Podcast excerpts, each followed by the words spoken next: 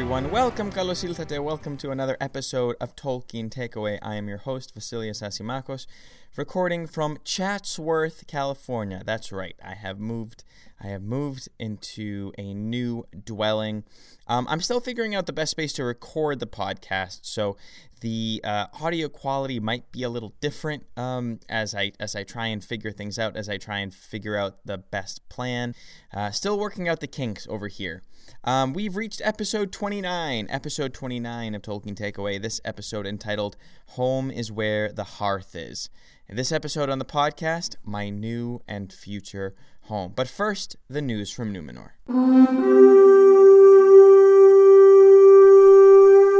A fossil of a newly discovered ancient reptile has been named for a Lord of the Rings character.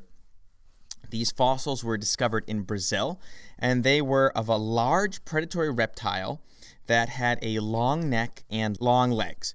But because of its long legs, it was named Elessaurus after Aragorn in Lord of the Rings, of course.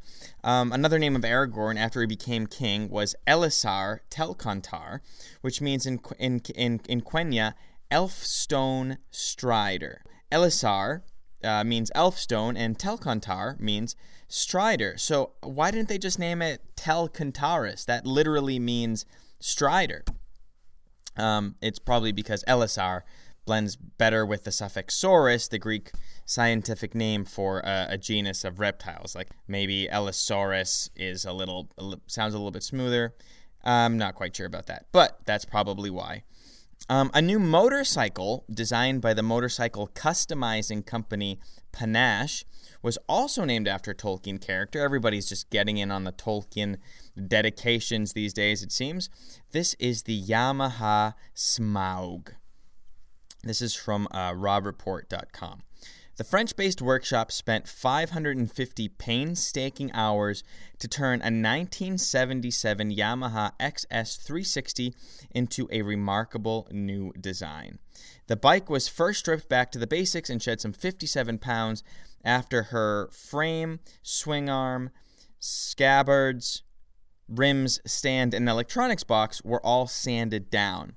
Then Smaug was treated to a full mechanical rebuild and received a bunch of upgrades to improve performance, including double front brake rotors, YSS progressive fork springs, Hagon adjustable rear shocks, and Mikuni carburetors that give her plenty of growl. On top of that, the engine was completely restored.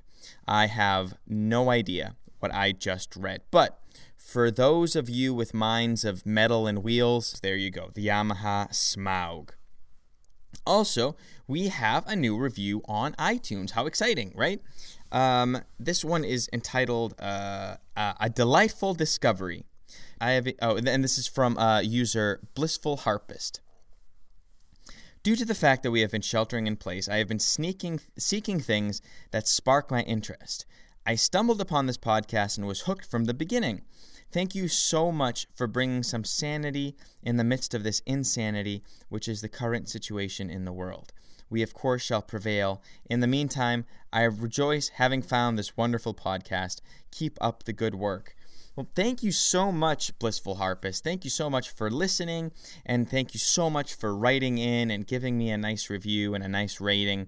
Um, I give all the credit to the professor. Honestly, it's it's part of why it's a big part actually of why I love him and his work so much. His work is is so uh, incredibly hopeful, and it encourages us and is very useful during uh, dark, strange times like the times that we are going through right now with the virus. Um, and I- am so glad you're on board. And don't be afraid to write in if you like. And I, I hope you continue to enjoy the podcast. Thank you again so, so much. That's awesome. Um, the Tolkien Society Awards were announced on April 18th. This is from their website. This is from the Tolkien Society website. The Tolkien Society Awards recognize excellence in the fields of Tolkien scholarship and fandom. Two of the awards, uh, and that's it, end of the quote. That's what the Tolkien Society Awards are. They recognize excellence in the fields of Tolkien scholarship and fandom. And two of the awards stood out to me. Um, my friend Shawn and Alan, of course, at the Prancing Pony podcast, won Best Online Content. Um, so uh, a, a big, hearty congratulations to them. Uh, big here, here uh, to that decision. I raise my pint to you, uh, sirs, and um, so that's great. So congratulations to them. Uh, very well deserved. They've got awesome, awesome uh, online content. Uh, a wonderful, wonderful Tolkien podcast. Um, and also an artist I really love, uh, Jenny Dolfen, also won that she won uh, best artwork and i really i really love her stuff. So i'll share the page um, in the show notes announcing all the winners. Um, and so you can check out all of all of their work uh, all of the work that won as well as the works of the other nominees which is actually pretty pretty uh, incredible too. Great stuff. Great great stuff. Um, there's a lot of rumors. There are a lot of rumors floating around whether uh, tolkien author remember remember um, I announced a few months back. Well, I didn't announce it. I just shared the announcement that um, to- there's a Tolkien off the the Tolkien consultant on the new Amazon Lord of the Rings TV show was going to be Tom Shippey, um, who wrote who is a, a very well known uh, Tolkien author. Um, and uh, the rumor is now that he's no longer part of the Amazon Lord of the Rings show. Um, there's also there there are also other rumors floating around that the whole creative team um, of the Amazon show is being replaced. Um, I'm not sure if this is true. Uh, this is these are unsubstantiated fact, uh, some uh, unsubstantiated rumors. Um, so I'm going to wait for some more solid, some solid news, some solid facts before I, I share anything here. There's no need to get excited or anxious just yet.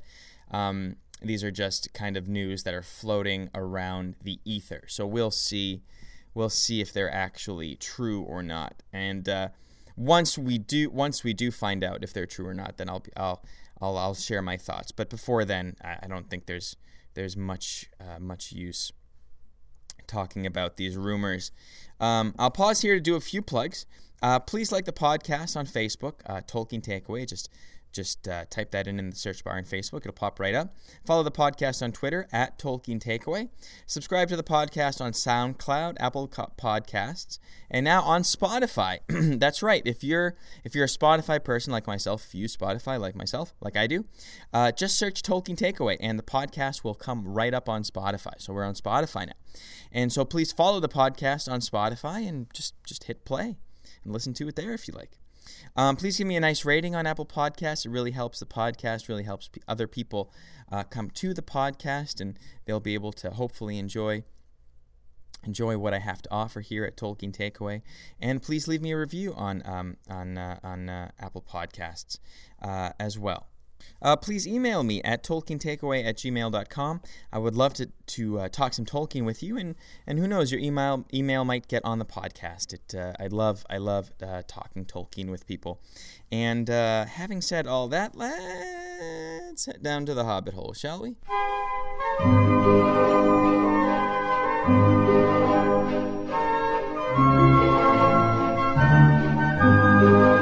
So today's Hobbit Hole quote is is a pretty famous one. Uh, it's it's the ending of Return of the King from the chapter entitled "The Grey Havens." So this is right after Sam, Merry, and Pippin um, they go down to the Grey Havens and they say goodbye to Frodo, uh, who sails off into the west. And um, this is right after that. This is right after that. At last they rode over the downs and took the east road, and then Merry and Pippin rode on to Buckland and already they were singing again as they went.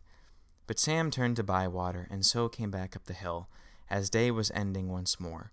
And he went on, and there was a yellow light, and fire within, and the evening meal was ready, and he was expected.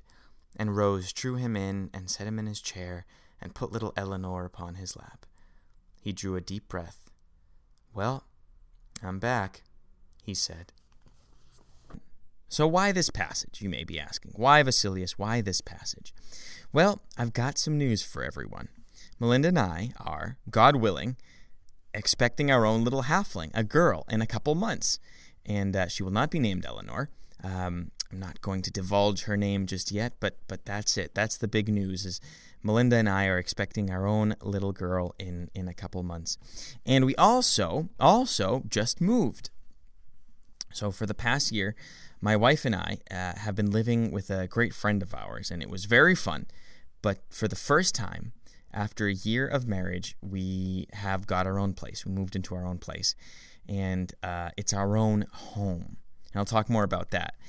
so uh, we've only been here a week, but I, I, I already I can feel the difference. It just I, when I wake up in the morning and I I get out of bed and I shuffle into the living room and I look around, it just feels right, and that's the best word that I can that I can use. Uh, it just feels right, and in in a more full way. It feels like home in a more full way than it, than it ever than I've ever felt before. And so this passage, this passage hits me pretty hard because this passage in Return of the King, because it talks about it talks about this idea of home. It addresses this idea of home. It has to do with that. And of course, the hobbits, home is paramount. Um, in The Hobbit, uh, the book The Hobbit, Bilbo keeps talking about how much he misses home. That's like a famous running gag, a famous, uh, a well-known motif is that Bilbo is always wishing that he is back home. And the hobbits in Lord of the Rings, uh, as well, no matter how incredible the experiences, how incredible the experiences that they have are, or how incredible the locales that they visit are, they always want to go home. Um, they they they they do in the end just want to get back home. Um, notice that they all they all go back home. Merry and Pippin and Sam and Frodo they all go back home, and it's it's because it's because part of what hobbits represent is the is that warm, quiet, domestic part of ourselves. And notice that in this passage that I just read, there is a fire burning um, the home is literally a warm place. You know, it's a warm place, and that uh, I believe symbolizes the the inner warmth as well. Um, so so we don't we don't have a literal hearth. We don't have a literal fire in in our new apartment, but but someday soon, someday soon, um, when I uh, am getting back from work, and Melinda is waiting for me here uh, in this place, in this exact place, with our little nugget, and and puts her on my lap, it is going to be a full. It's going to be a full manifestation of the feeling that I just described. Um, I'm going to feel that so so fully. Um, that emotional, that emotional and and um, and spiritual uh, warmth that's that's stoked by the full feeling of, of home, of what home is. So for me now, this passage resonates, resonates um, because I'm beginning to understand that true feeling of, of home. And it also uh, works to serve as a preview, uh, of as a sneak peek of coming attractions of the fullness of, of what home will mean uh, in a few months' time. So that's all I have uh, for everyone today. Special thanks to Melinda Asimakos for her support and letting me bounce ideas off of her, and special thanks to God for all things. That's all for now, boys and girls. Namárië.